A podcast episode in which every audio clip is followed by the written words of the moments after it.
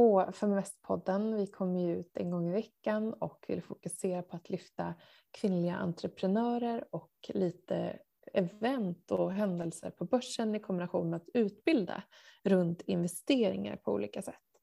Feminvest är för dig som inte har eh, hört talas om oss tidigare ett nätverk för tjejer som investerar eller är bolagsbyggare. Vi har funnits i några år, är ett eh, fristående bolag som ägs av tjejer och eh, drivs av att göra skillnad och tror att det är först när vi jobbar med ägandet som vi faktiskt kan påverka jämställdheten på riktigt. Det är där allting börjar. I den här veckans podd så kommer du få möta en entreprenör som eh, har en gedigen erfarenhet och eh, utifrån den research hon eh, faktiskt eh, tillgodogjorde sig på universitetet så såg hon att det finns otroligt stor potential för, ett, för hälsa när det kommer till eh, den som får en diagnos inom exempelvis ADHD men även andra eh, olika former av diagnoser där man kan jobba proaktivt med KBT. Jag är inte experten som ska berätta om exakt hur det här går till, hur marknaden ser ut, utan det är ju du, eh, Verke, som har startat Leira. Kan inte du berätta om, ja, till en början med så känns det viktigt att lyfta din bakgrund i och med att du har verkligen på fötterna när det kommer till det här ämnet. Tack så jättemycket Mikaela. Ja, eh, jag har ju då eh, jobbat som psykolog sedan 2006. Det var då jag fick min psykologlegitimation. Och jag har ju jobbat ganska brett, både inom privat verksamhet, konsultverksamhet och eh, inom regionen. Och eh, det har också gjort att jag har träffat på väldigt många olika patientgrupper. Eh, och jag har också märkt vilka olika typer av patientgrupper som kanske behöver utveckling inom olika typer av insatser där det kanske inte finns så mycket forskning jämförelsevis då, eller lika mycket behandlingar eh, efter att man fått en diagnos. Och eh, ett av de målgruppen, eh, målgrupperna kanske man säger som jag stötte på tidigt där jag förstod att det behövdes göras väldigt mycket mer var eh, målgruppen ADHD.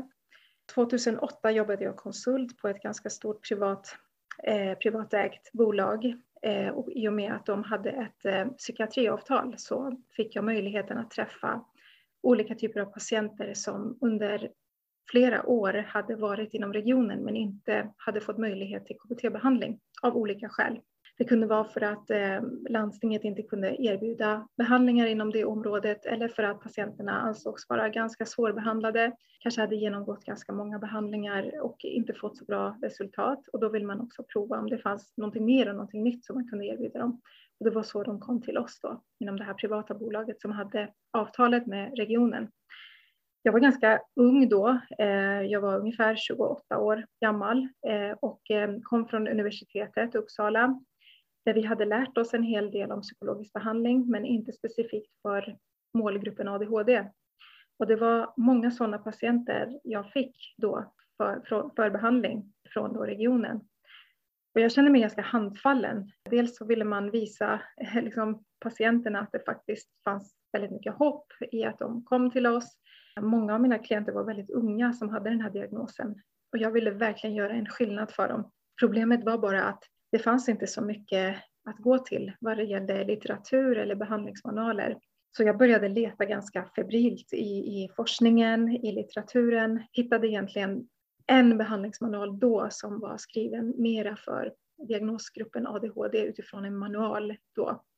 Eh, jag ska spara i detaljerna, men den handlade väldigt mycket om att eh, kompensera för deras brister i vad vi kallar för exekutiva funktioner exekutiva funktioner, det handlar om egentligen funktioner i hjärnan, framförallt pannloben eller frontalloben, som på olika sätt är nedsatta, påverkade vid ADHD. Och det handlar om att det blir svårt då att planera, organisera, strukturera sin vardag till stor del, men motivation, impulskontroll och så vidare finns också en betydelse för de funktionerna utifrån att frontalloben visar på en annorlunda eh, aktivitet så att säga.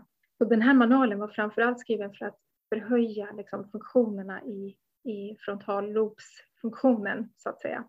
Så jag började jobba med det och fick väldigt fina resultat, eh, men kände också att det var inte tillräckligt för de här patienterna hade väldigt många andra problem. Eh, de kunde ha problem med trauma, med emotionell hantering, impulskontroll, väldigt mycket problem i relationer, konsekvenstänkande. Så med den här manualen kom vi en bit på väg till att faktiskt eh, jobba med en del av deras viktiga eh, problematik i vardagen, men kom inte riktigt hela vägen. Så det var en eh, pågående frustration kan man säga, den, den tiden. Så fick jag då chansen och möjligheten att börja jobba på egentligen världens första enhet för psykologisk behandling inom psykiatrin då, fast via internet. Och det var på internetpsykiatrienheten i Stockholm som då var lite av en entreprenörsverkstad. Det här var väldigt nytt och liksom fräscht inom vården. Jag tänkte det här var ungefär 12 år sedan när man började jobba med digital psykologi. Ehm, så det var väldigt nytt och banbrytande egentligen sätt att jobba på. Och där fick jag möjligheten då, eller jag, jag tog möjligheten att, att börja forska på den här målgruppen. Och det var för att jag ville se, liksom, går det att skapa behandlingar som täcker en större del av deras problematik än just det här exekutiva som nog är så viktigt men det kanske inte är tillräckligt. Så. Väldigt många av våra patienter hade erbjudits medicinering som behandling, men de ville ha mer, de ville ha annat. För medicinen, det fungerar ungefär för ja, hälften av patienterna och den, är, den får inte heller, man får inte heller riktigt tillräckliga effekter. Många av våra klienter upplever att de har mer problem med sin funktion i vardagen än med sina symptom, om du förstår vad jag menar med skillnaden där. Så att även om medicinen kan hjälpa mig att bli mer skärpt när jag ska fokusera och att jag blir mindre impulsstyrd så kanske jag har ändå jättestora bestående problem på jobbet eller i mina relationer. Och psykologisk behandling handlar ju mer om att förhöja funktionen. Så det är en väldigt bra komplement till medicinering. Men det var ju någonting som ingen fick och i princip nästan ingen får fortfarande. Så det var där jag såg min mission, liksom, att jag skulle försöka vara med och bidra till vården genom den utbildning jag hade, men också göra det på en större nivå utifrån forskningen. Så det var så det började. När ehm, du sedan tog den liksom, kunskapen och eh, började omsätta den i praktiken genom att liksom bygga en egen affär. Vad identifierar du som Leira då gör annorlunda?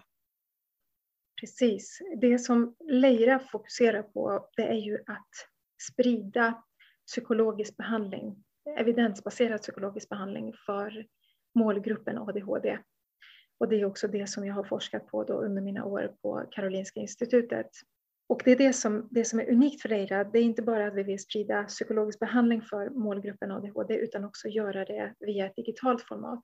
Och då menar jag inte det digitala formatet som till exempel i en digifysisk mottagning som vi också har pågående under ett år för att också prova eh, vår behandling och prova modellen.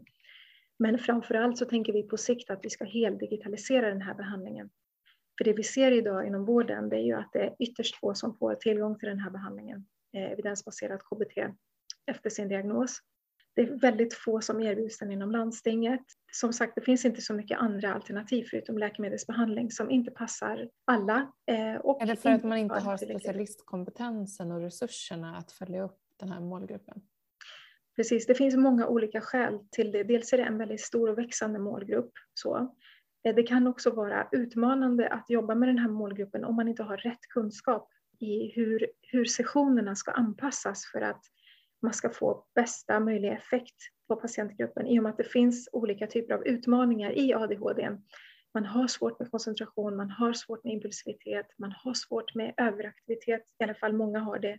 Alla är ju inte liksom exakt lika varandra. Så att i och med att de här kärnsymptomen vid ADHD, eh, de kan också försvåra behandlingen. Så att man behöver en, en mera tydlig spetskompetens i vad vi kallar för neuropsykiatrisk behandling som då tillhör då ADHD, autism bland annat, eh, tillhör gruppen neuropsykiatriska eh, patienter. Så att det kräver särskilda anpassningar eh, i behandlingen och Eh, det är det som också vi vill ta med oss in i Leira när vi vill digitalisera eh, behandlingarna.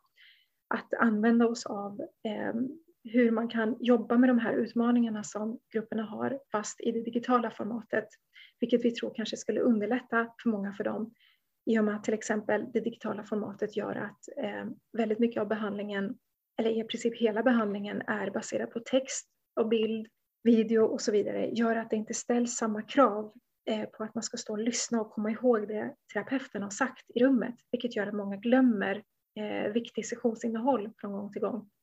Så det är en tydlig fördel. Men precis som du var inne på tidigare så gör de här olika utmaningarna och den här växande målgruppen inom psykiatrin då att det finns inte tillräckligt många utbildade HBT-psykologer, för att kunna erbjuda behandling i den grad som krävs.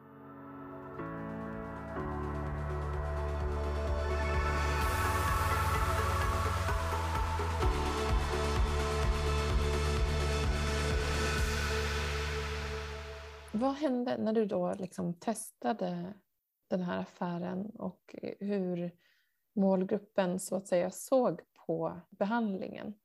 För du öppnade ju en klinik. Kan inte du berätta lite om, om det initiativet? Absolut.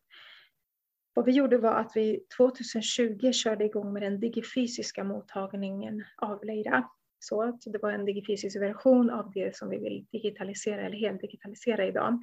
Precis som du är inne på, vi ville ju prova det här konceptet. Vi ville se om det fanns en efterfrågan. Vi ville se hur den här manualen skulle hålla i reguljär behandling. För man brukar, I forskningen brukar man säga att det kan vara en skillnad mellan forskningspatienter, liksom vilka som söker sig till en behandlingsstudie inom forskningen och vilka liksom som söker sig till en, så att säga, i citationstecken, riktig eh, behandling, så i reguljär vård. Eh, det kan finnas skillnader mellan de målgrupperna. Så i och med att vi hade testat det här i, i en forskningsmiljö så vill vi också se hur, hur det här kunde fungera live så att säga med, med patienter som sökte till oss egentligen från hela landet med väldigt stora skillnader i, i symptomsvårighet, svårighetsgrad. Så det gjorde vi 2020. Då var jag ensam psykolog, eh, startade upp halva min tid som behandlare november 2020. Vi märkte ganska snabbt att vi fick en väldigt stor efterfrågan. Vi hade inte gjort någon reklam, eh, vare sig på sociala medier eller via andra kanaler. Men av någon anledning så hittade klienterna oss och vi, man hörde alltid samma historia när de kom till första sessionen. Att jag kunde inte tro mina ögon när jag såg att ni var en mottagning som var nischad på ADHD utifrån psykologisk behandling.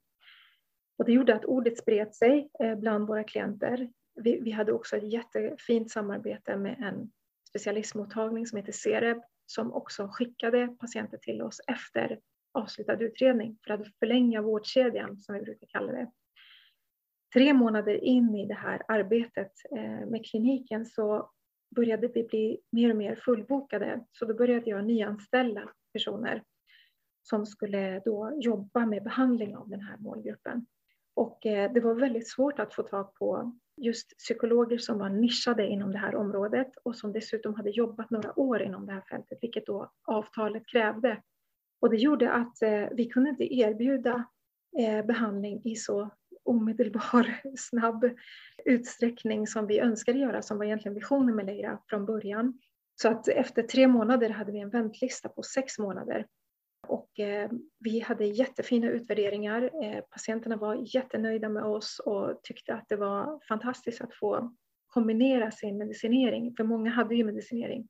Jag skulle säga att ungefär 60 till 80 procent av våra patienter också hade en pågående medicinering, men där de hade otillräckliga effekter av sin medicinering och vissa kunde eller ville inte medicinera. Då var det nästan ännu viktigare att få någonting annat. Finns det liksom bieffekter av att medicera också?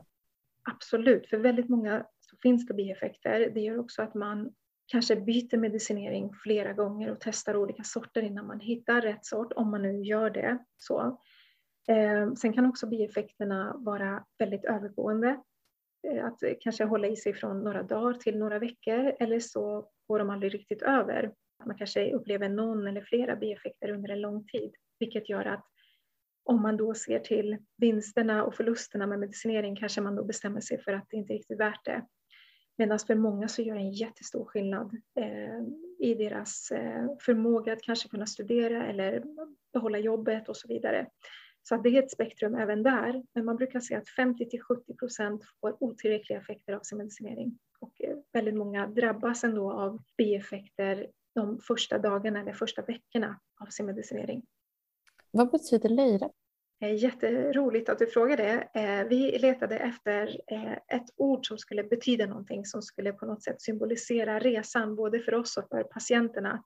Det är en utmanande resa både som du vet att vara entreprenör och att vara patient, att, att jobba med ett eget förändringsarbete. Det är inte många som vågar eller orkar göra en sån förändring i sitt liv. Så leira betyder grit på portugisiska. Det är den här jäklar anamman, så att säga. Att, att inte vika sig för svårigheter och utmaningar utan fortsätta även när det är svårt tills man får ett resultat.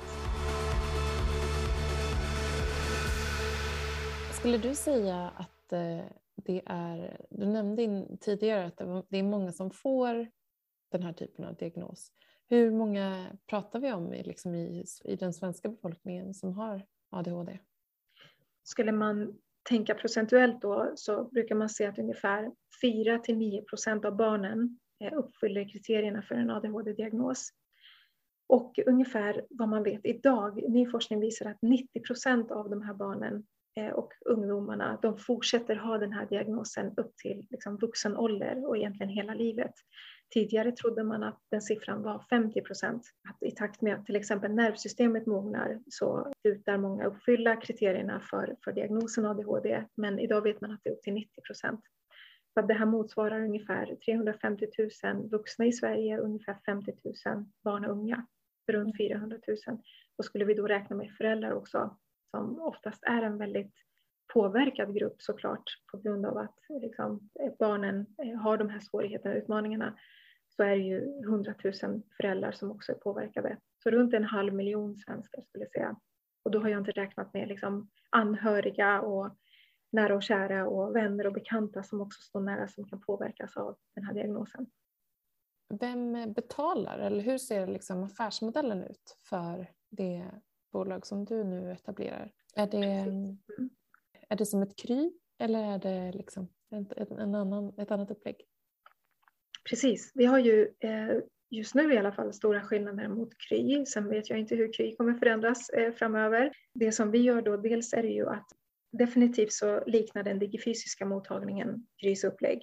Det vill säga att man kan träffas på kliniken, eh, i deras fall kanske på en vårdcentral. Eh, vi ser oss mera som en specialistenhet då. Vi är inte primärvård utan vi är specialistvård.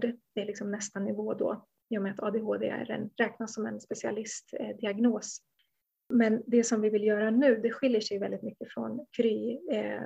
Och de, jag tänker att deras har ju, de har ju mer av en digifysisk upplägg. Vi jobbar mera med att på sikt då heldigitalisera våra behandlingar där man inte ska behöva så mycket stöd och hjälp från sin psykolog utan det är det vi kallar för internetbaserat KBT eller IKBT. Det här har funnits i väldigt många år och det är väldigt välbeforskat. Kanske inte just för ADHD-målgruppen men för en rad andra diagnoser. Och IKBT har också visat sig vara effektivt, alltså lika effektivt som egentligen fysiska besök, fysiska behandlingssessioner vid en rad olika diagnoser, till exempel tvångssyndrom och depression. Så att man ser att den här behandlingsformen är väldigt lovande och kan ge väldigt fina effekter även om den sker utifrån ett helt digitalt format. Så det, det är liksom så vi ser, vi, vi ser ut så att säga. Sen då ersättningarna kan komma från regionen Eh, via då primärvården. Idag har psykiatrin inte riktigt etablerat ersättningsmodeller för IKBT. Eh, utan IKBT finns just nu, kanske tack vare de här nätläkarna, eh, som en ersättningsmodell inom primärvården. I och med att primärvården också är vad vi kallar för första linjens psykiatri.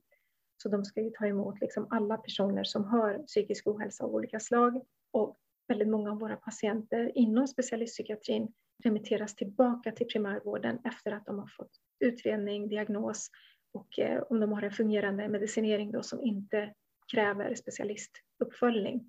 Så i slutändan så är de ju också primärvårdens patienter. Eh, så därför finns det idag väldigt roligt att se att den utvecklingen går framåt.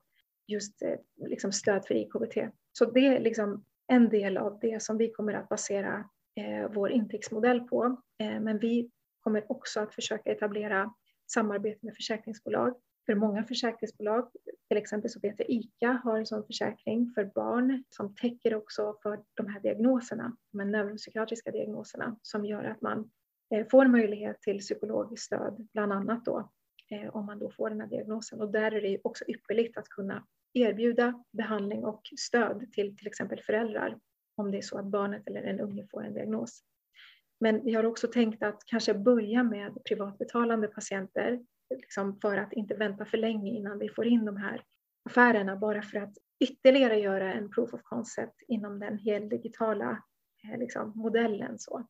Hur, eh, finns det någon annan form av konkurrens inom det här området om man, om man tittar på det ni gör? Eh, det finns egentligen framför allt, skulle jag säga, det finns en konkurrent till oss. Vad vi förstår så jobbar de primärt med en kortare insats för personer som har ADHD. Deras affärsmodell ser också annorlunda ut. De säljer sitt innehåll eh, till en, en 1177 plattform som kallas för stöd och behandlingar i Inera. Så det gör att man deltar i upphandlingar och sen säljer man content eh, till de regioner som upphandlar den här behandlingen och sen då bedriver den regionen baserat på contenten som finns i Inera Eh, den här vården med hjälp av sina egna terapeuter inom landstinget. Så jag skulle säga att de är ju de främsta, om man säger så, konkurrenterna till oss som, som riktar in sig mot samma målgrupp. Eh, men som sagt de erbjuder en kortare insats eh, och som jag har förstått det av personer som jag har pratat med så skiljer det sig också åt genom att man fokuserar mera på utbildande insatser, kanske mindre på just förändringsarbetet. Vi har ju en mycket längre behandling som är till 12, 12 till 14 sessioner beroende på då vilken del av ADHD vi jobbar med. Mm. Sen har vi också en större täckning över målgrupperna som vi har som vision att satsa på, det vill säga med både föräldrar, liksom unga, anhöriga, relationer och så vidare. Så vi vill ju vara en digital mottagning för hela livsspannet ADHD och där har vi ingen konkurrens.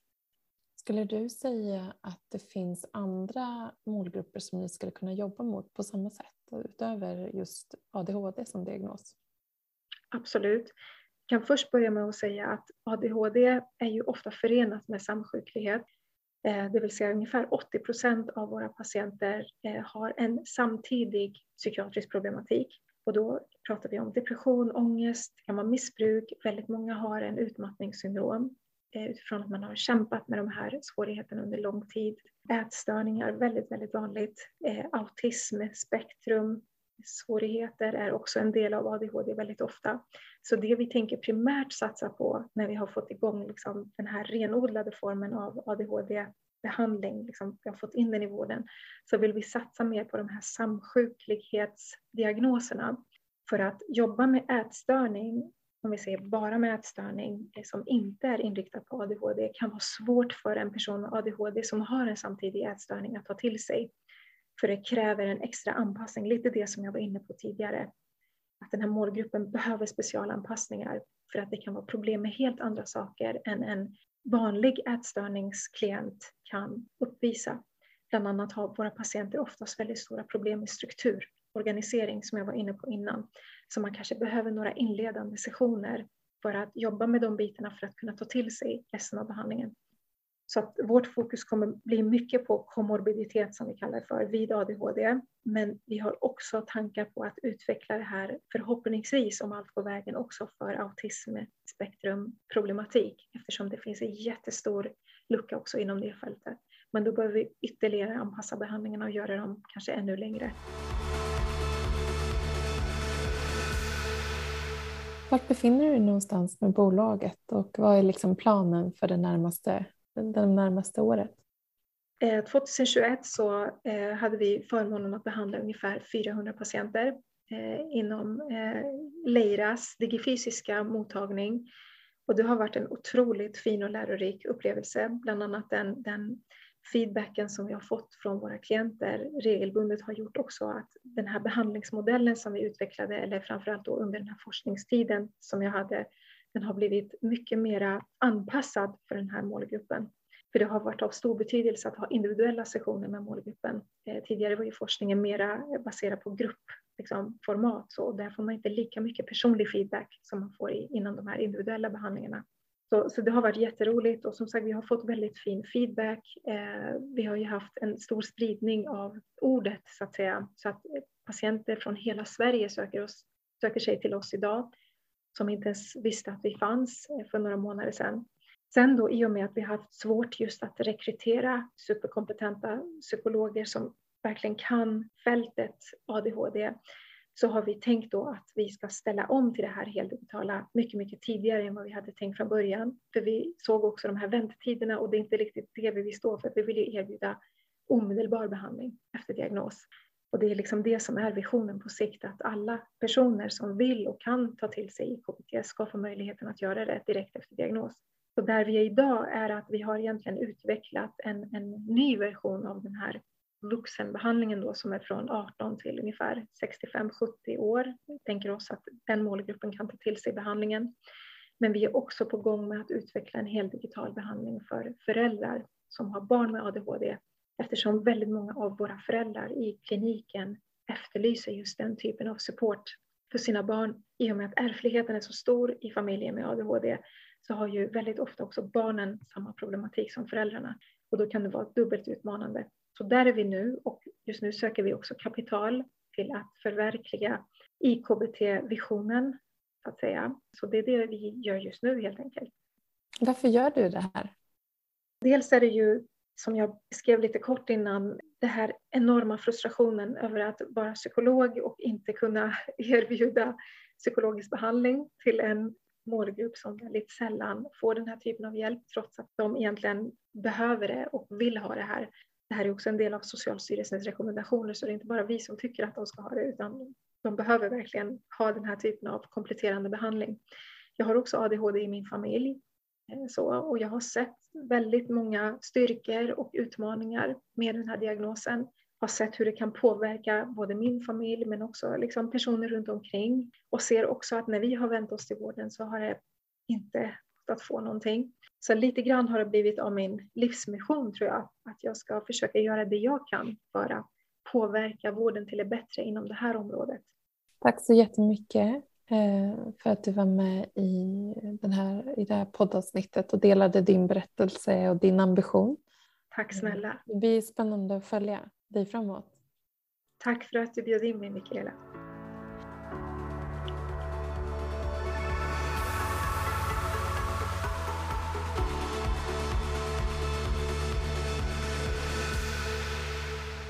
En av de branscher där Sverige verkligen har stuckit ut, även globalt, det är inom life science.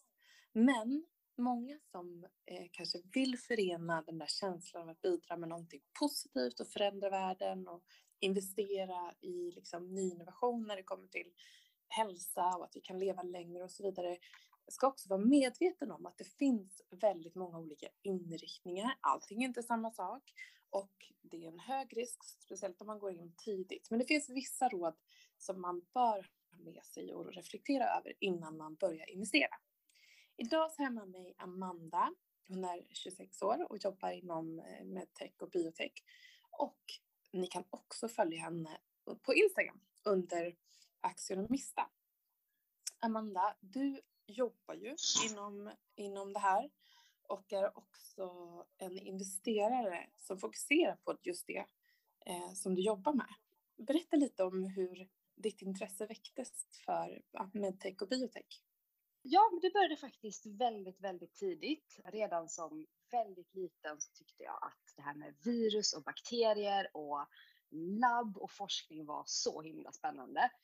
Uh, och innan, innan realiteten kanske sattes in så närde jag väl ett intresse av att jobba lite som galen forskare. vem provade du då dina, dina ingen, på? Ingen, ingen vill jag bara vill jag bara ha sagt. Jag har inte testat den på någon. Men när jag väl då skulle söka in på universitetet så fanns inte galen forskare såklart. Det får vi kanske vara lite tacksamma för. Mm. Eh, men däremot upptäckte jag att det fanns ett program som hette biomedicinsk eh, laboratorievetenskap. Så det hoppade jag på istället och 2019 examinerades jag som eh, legitimerad biomedicinsk analytiker och det är ett superbrett yrke där du kan jobba med allting då från de här virusen och bakterierna till forskning, forskningstester till ehm, kroppens egen kemi, så att det har varit en jätte, jätte, jätte chans att få komma in och jobba brett och inte så smalt heller. Um, och jag känner verkligen att jag är jättenöjd med att jag följde den här drömmen då, även om det kanske inte blev just galen forskare spåret, mm. men, men ändå close enough.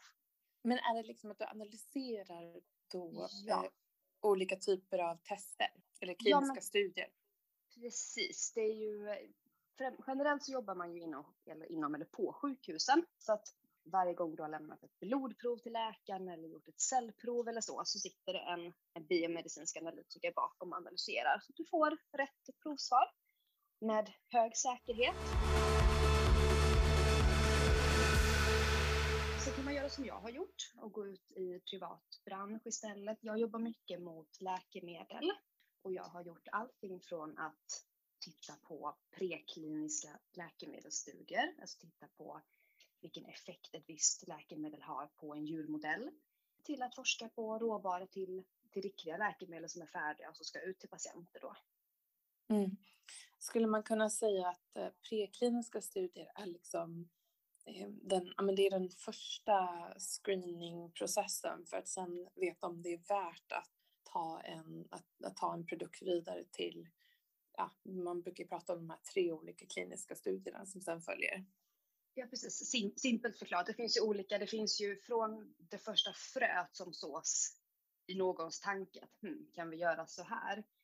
Från det till att man börjar se om man kan framställa ämnet. Man måste ju såklart söka en massa tillstånd och sen så, även om jag inte själv alltid delar den åsikten, så måste ju det testas på, på levande djurmodeller innan man, man börjar testa på de här kliniska studierna då på människorna, fas 1, fas 2 och fas 3 studier.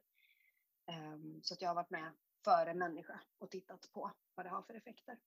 Mm. Hur tänker du själv då, eh, när du själv investerar i det här segmentet? Eller det finns ju många segment inom life science och så, men jag vet att du är lite intresserad av just det som du är specialiserad och jobbar mot och det är medtech och biotech. Ja, jag tittar ju först och främst på vad är det man har tagit fram och börjar titta på vad, vad är det här för problem man försöker lösa. Jag tänker att har man, så att man har en population på tusen personer i hela världen som lider av ett problem, då är det kanske inte för mig personligen jätteintressant att investera i en lösning på det eftersom att det, det kommer inte bli så brett kanske. Men tittar man på ett problem som skulle underlätta sig för diabetiker som en stor fraktion i världen så är ju det plötsligt mycket mer intressant. Så dels hur applicerbart och skadbart det kommer bli. Sen tittar jag på hur långt har man kommit? Kika lite på vad man får konkurrens. Är det flera som försöker lösa gåtan eller är det bara det här specifika bolaget man tittar på? Och sen även vad, vad, vilka samarbetar man med? Är det bara en forskningsgrupp på fem personer som sitter, ja men säg i Lund för att vara sån, så är det kanske inte lika intressant som om man har internationella samarbetspartners där man kan låna kompetens. Mm. Ehm, ja, man brukar prata väldigt mycket om att att det är ett teamet är ett stort värde om man har varit med och eh, kommersialiserat en produkt tidigare så man har både kontakter internationellt som du säger och om man har eh, erfarenhet av just hur man ska gå tillväga för att kommersialisera. Tittar du på det?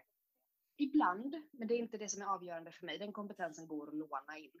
Det är ju ett, det är ett enormt långt flöde, fler, fler, fler, fler år än vad många tror tror jag. Utan man brukar väl säga att från idé till marknad så pratar man om omkring tio år. Du kommer ju inte till en marknad utan den lyckade grunden. Intressant. Om man tittar på um, skillnaden då mellan medtech och biotech för den som är novis? Spontant tror jag man använder de begreppen väldigt fritt.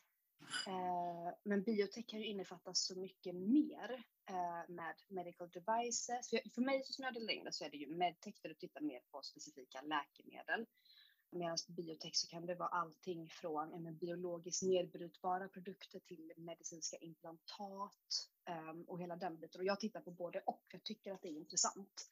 Så man skulle kunna säga då att uh, biotech är en, en mycket bredare uh, inriktning där man kan inkludera väldigt mycket mer runt ja, men, uh, research precis. och utveckling av olika typer former av Ja, men precis. precis. Mm. Alltså, vi pratar allting från ja, men säg, insulinpumpar då för diabetiker, det är många som kan associera till det, till um, alltså, biologiska läkemedel som kan uh, bryta ner en hel del um, immunoinriktade uh, sjukdomar.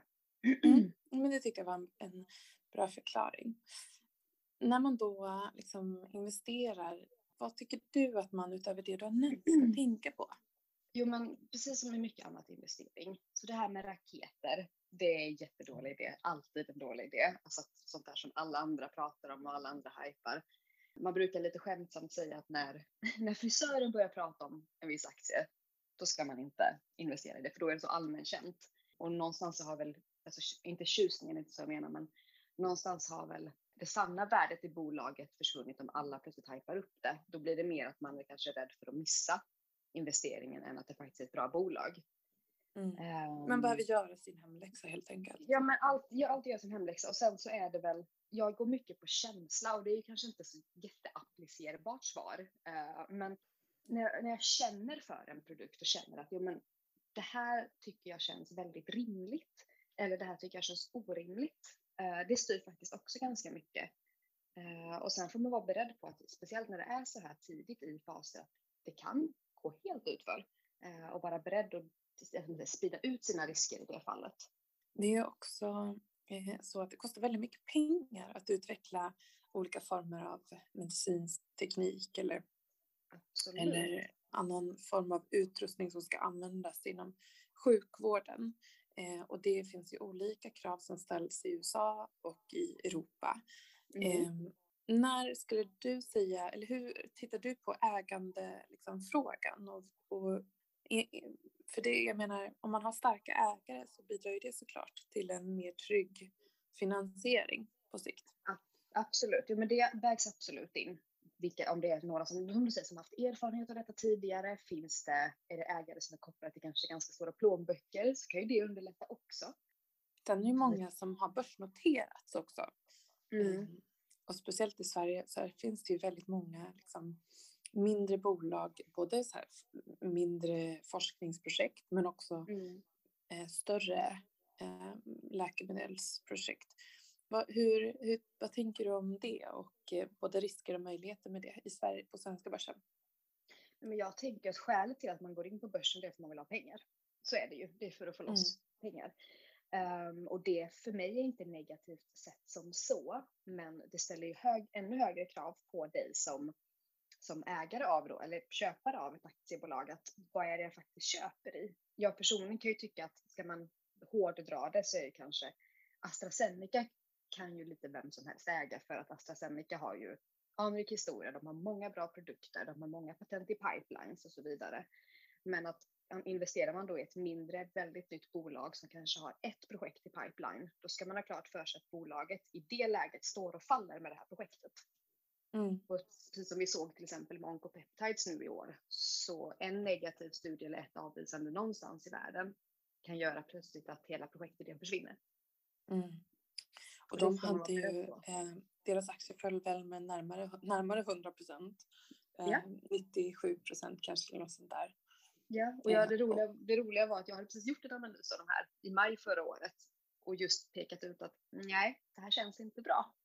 Mm. Uh, och därefter... Vad var det som du då tyckte kändes osäkert? just att de, de stod och föll lite med sin produkt. Nu har jag helt glömt bort namnet på den. Eh, Melflufen tror jag att den hette när jag tänker efter. Och att det fanns visserligen eh, fler projekt, men de var väldigt, väldigt tidiga. Och även om det då finns fler projekt, så i och med att det är sån, sån skillnad i hur långt framskridna de är, så stod de föll ändå med det här eh, huvudprojektet då. Och någonting som jag också vet att jag reflekterar mycket över, det var att det finansiella gick bara sämre och sämre varje år man såg att, att förlusten som bolaget gjorde blev större och större under en fyraårsperiod som jag tittade på. Mm. Eh, och det är också en väckarklocka tycker jag. Mm. Hänvisade man till eh, de eh, kliniska studierna då eller? Nej, jag tyckte inte jag hittade en bra förklaring på det hela. Som sagt att, mm. att läkemedelsstudier kostar pengar, absolut, det gör det. Men jag hade velat att vdn där steppade upp och adresserade att jo, men så här är det, det kostar pengar, vi har en plan för detta. Men jag tyckte att det svävade ut, det svävade runt lite och det skapade inget förtroende för mig som aktieägare. Mm. Du, eh, jag tänker att du ändå liksom utifrån det du sa inledningsvis, du tittar på branscher som har ett stor potential, en stor potentiell målgrupp som man kan hjälpa, nämnde diabetes. Vilka områden identifierar du som liksom intressanta utifrån det perspektivet? Att den har mm. en bred, ett brett användningsområde? Mm, det är ju COPD, som på svenska heter KOL, kronisk obstruktiv lungsjukdom.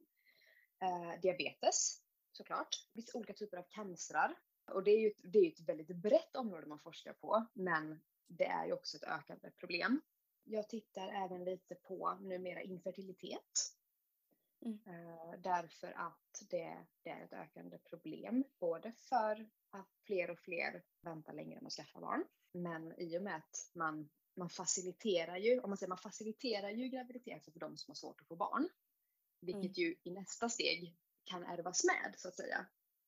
Så att om din mamma har svårt att få barn så är det ju inte jättesvårt, att, otroligt att det är svårt för dig också. Det är samma sak med diabetiker, att tidigare har ju tyvärr diabetiker inte, inte levt så himla länge, vilket är jättesynd. Men när man då får barn så betyder det att, att heredit, den hereditära faktorn kommer ju med mm. i det. Så det blir ju en målgrupp som blir större. Mm. Enkelt förklarat. Vilka länder ser du har kommit längst på området? Är det några länder som du tycker liksom, som du följer? Eh, Sverige och USA tycker jag mm. är, överlag är väldigt intressanta. Eh, sen har jag inga andra som jag kan pinpointa så att ja, men det här tycker jag är spännande. Island är ganska stora på life science också. Tyvärr har jag inte hittat något bolag där som jag känner att ja, men det här tycker jag är spännande. Men jag har ett öga ditåt. Intressant. De är ju väldigt små liksom, som land och har ju historiskt men haft väldigt mycket fokus på typ fiske och så vet jag. Som, att det är fortfarande en stor del av BNP. Mm. Coolt att de, ja. att de tar kliv. Är det några bolag som du liksom har tittat på och, och eh, värderat eller utvärderat i det sista som du skulle vilja nämna? Eh, Vitrolife, apropå det här med fertilitet, har kikat mm. på. Jag har indirekt ägt dem via investmentbolag eh, under nästan hela min investeringsresa. Men nu, precis när de stod som högst i början av året så köpte jag dem. Sen dess har de ju lite, det mesta annat rasat såklart. Eh, men jag har passat på att fylla på det för jag tror urstarkt på dem i framtiden. Mm. Det kommer också väldigt mycket liksom, eh, digitala vårdmöten, den typen av, om det är liksom mental hälsa eller tittar mm. du på den typen av bolag också? Inte i nuläget, men jag ser inget negativt med dem. Jag tycker att det är ur, ur brukarens perspektiv tycker jag att det är fantastiskt. Mm. Eh, däremot tittar jag faktiskt på att använda First Vet i helgen till, till mitt djur och tycker att det är en jättebra lösning faktiskt. Istället för att, om det bara är någonting som kan bedömas visuellt, så varför ska jag ta med mig ett djur och åka dit när den ja, för det är en kamera? Ja men verkligen och det är så dyrt med eh, vård för djur just. Så mm. det är också ett, en förenkling eh, och en förbättring på det sättet. Ja, ja absolut och framförallt det minskar ju stress om hon kan sitta i sin egen bur och tugga mm. på en morot istället för att mm. behöva åka till veterinären i en bur. Mm. Har du någon erfarenhet du, som du har delat med dig av? Kanske något bolag som du gick in i tidigt som gick fantastiskt bra eller kanske något, någon investering där du bränt dig? Bra fråga. Givetvis har jag exempel på båda. Just i läkemedelsbranschen så gick jag in ganska tidigt i Elos Medtech. De har ju dock köpt upp sedan dess tyvärr. De jobbade med att tillverka instrumentdelar till analytisk kemi. Uh, och jag jobbade själv i den branschen just då och visste vilket jädra helsike det var att försöka hitta delar och försöka byta ut de här delarna. Så att jag tyckte att men det här känns bra. Och det gjorde det. Bränt mig? Hmm. Ja, CRISPR Therapeutic i USA uh, jobbar med DNA-sekvensering. Det vill säga att man ska kunna läka ut vissa åkommor genom att klippa och klistra i DNA helt enkelt. Mm. Eh, jag skulle inte säga att jag har bränt mig för jag har faktiskt inte sålt än. Men jag skulle säga att det ligger kanske 55 procent back. Men i och med att det motsvarar kanske 1 procent av min portfölj så kan jag lika gärna hålla dem. Mm. Tror du på bolaget framåt? Ja, men jag gör ju faktiskt det. Och av tidigare erfarenhet så vet jag att sekunden jag säljer så kommer det flyga upp. Så att eh, jag är jätteledsen för alla andra kristägare men jag tänkte nog hålla i den ett tag till. Mm. Du Amanda, tack så jättemycket för att du delade lite olika tips och tankar runt eh, dina investeringar. Eh, det är spännande att följa din resa framåt och eh, eh, vi får bjuda in dig här om, om något år igen så kan vi se hur portföljen har utvecklats då. Det vore fantastiskt. Tack snälla. Ta hand om dig.